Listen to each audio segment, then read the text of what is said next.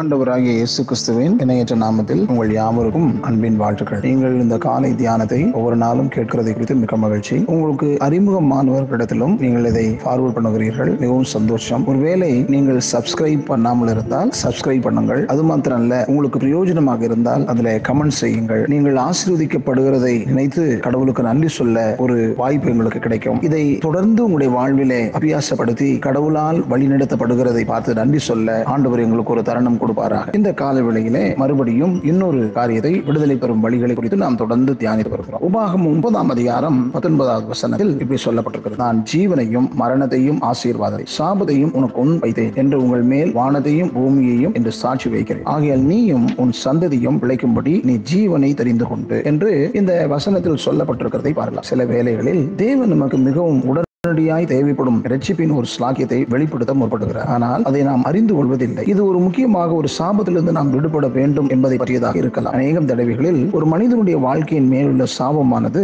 அவன் ரட்சிப்பின் மற்ற ஸ்லாக்கியங்களை பெற்றுக்கொள்ள முடியாதபடி அவனை தடுத்து நிறுத்தும் சந்தேகமற்ற தடையாக உள்ளது. பொதுவாக இந்த தடை மற்ற தேவைகள் சந்திக்கப்படுவதற்கு முன்பு நீக்கப்பட வேண்டும். இந்த ஸ்லாக்கியத்தை பற்றி நாம் இப்பொழுது கூர்ந்து பார்க்கலாம். சாபத்திலிருந்து ஆசீர்வாதத்திற்கு கடந்து வரும் பரிமாற்றம். இந்த வேளையில் இஸ்ரேவேலர்கள் கானான் தேசத்திற்குள் பிரவேசிப்பதற்கு ஆயத்தப்பட்டு கொண்டிருந்த போது மோசே அவர்களுக்கு முன்பாக வைத்த அதே காரியங்களை அப்படியே நாமும் சந்திக்கிறோம். வாசித்த அந்த பகுதியை மறுபடியும் வாசித்து பாருங்கள். இந்த காரியங்கள் மிகவும் பயபக்தியானதும் அதன் விளைவுகள் மிகவும் முக்கியமானதும் ஆகும். ஆகவே மோசே இஸ்ரேவேலர்களின் மறுமொழியை வானமும் பூமியும் காணும்படி அவைகளை சாட்சியாக அழைக்கிறார். தெரிந்து கொள்ள வேண்டிய எதிர்மறையான காரியங்கள் தெளிவானவை. ஒரு பக்கம் ஜீவனும் ஆசீர்வாதங்களும் மறுபக்கம் மரணமும் சாபங்களும். தங்கள் சொந்த தீர்மானத்தை இஸ்ரேவேலர்கள் செய்யும்படி தேவன் எதிர்பார்த்தார். அவர்கள் சரியான தீர்மானத்தை செய்யும்படி அவர் விரும்பினார். ஜீவனும் ஆசீர்வாதங்களும் ஆனால் ஆனால் அவர்கள் சார்பில் அந்த தீர்மானத்தை அவர்கள் அவர் செய்ய போவதில்லை. மேலும் அவர்கள் எடுக்கும் தீர்மானம் அவருடைய சொந்த வாழ்வை மட்டுமல்லாமல் அவருடைய சந்ததியினரின் வாழ்க்கையும் பாதிக்கக்கூடியது என்று அவர்களுக்கு நினைப்படுத்துகிறார். இது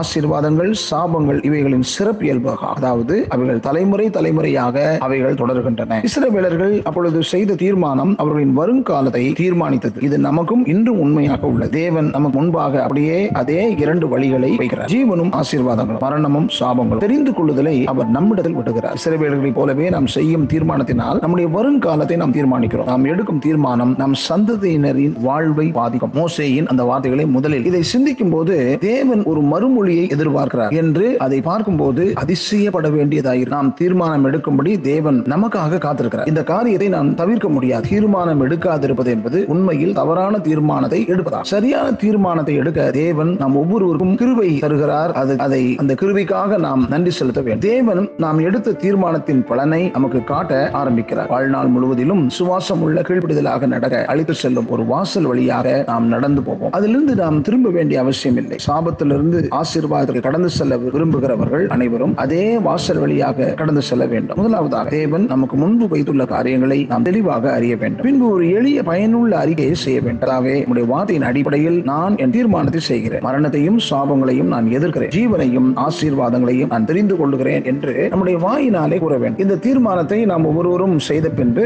நம்முடைய வாழ்வில் உள்ள எந்த சாபங்களிலிருந்தும் விடுதலை பெற முடியும். இதற்கு நாம் பின்பற்ற வேண்டிய படிகள் என்னது? அனைவரும் பின்பற்ற வேண்டிய ஒரு குறிப்பிட்ட மாதிரி என்று ஒன்றும் கிடையாது. மக்கள் விடுதலை பெற்றுக்கொள்ளும் நிலைக்கு கொண்டு வருவதற்கு கீழே கொடுக்கப்பட்டிருக்கிற நாம் பார்க்க போகிற இனி வரும் பார்க்க போகிற காரியங்களை அந்த படிகளின் வழியாக நாம் ஒவ்வொருவரும் நடந்து நடந்து போவது மாத்திரமல்ல மற்றவர்களுக்கு நடத்துவதற்கும் உதவியாக உள்ளது. இதை பின்பற்றினால் நாம் பிறருக்கு உதவக்கூடும். பிறருக்கு ஆலோசனை அளிக்க நாம் விருப்பம் கொண்டால் முழு பல பலனையும் பெற்றுக்கொள்வதற்கு விடுதலை தேவைப்படுவோரின் இடத்திலே நம்மை வைத்து கற்பனை செய்து பார்க்கும்படியாக நாம் முதலாவது முயல வேண்டும். இப்படி செய்வதன் மூலம் உண்மையில் நாம் அங்கு இருப்பதாகவே கண்டுகொள்வோம். இதை சிந்தியுங்கள். நாளை இந்த படிகள் என்ன? அந்த படிகளின் வழியாக கடந்து சென்று ஆசீர்வாதத்தை பெற்றுக்கொள்ளும் வழிமுறையை நாளை தியானிப்போம். கத்தருடைய கிருபை நாம் ஆசீர்வாதமாகவும் ஜீவனாகவும் வாழ்வதற்கு அவர் உதவி செய்வாராக. ஆமென்.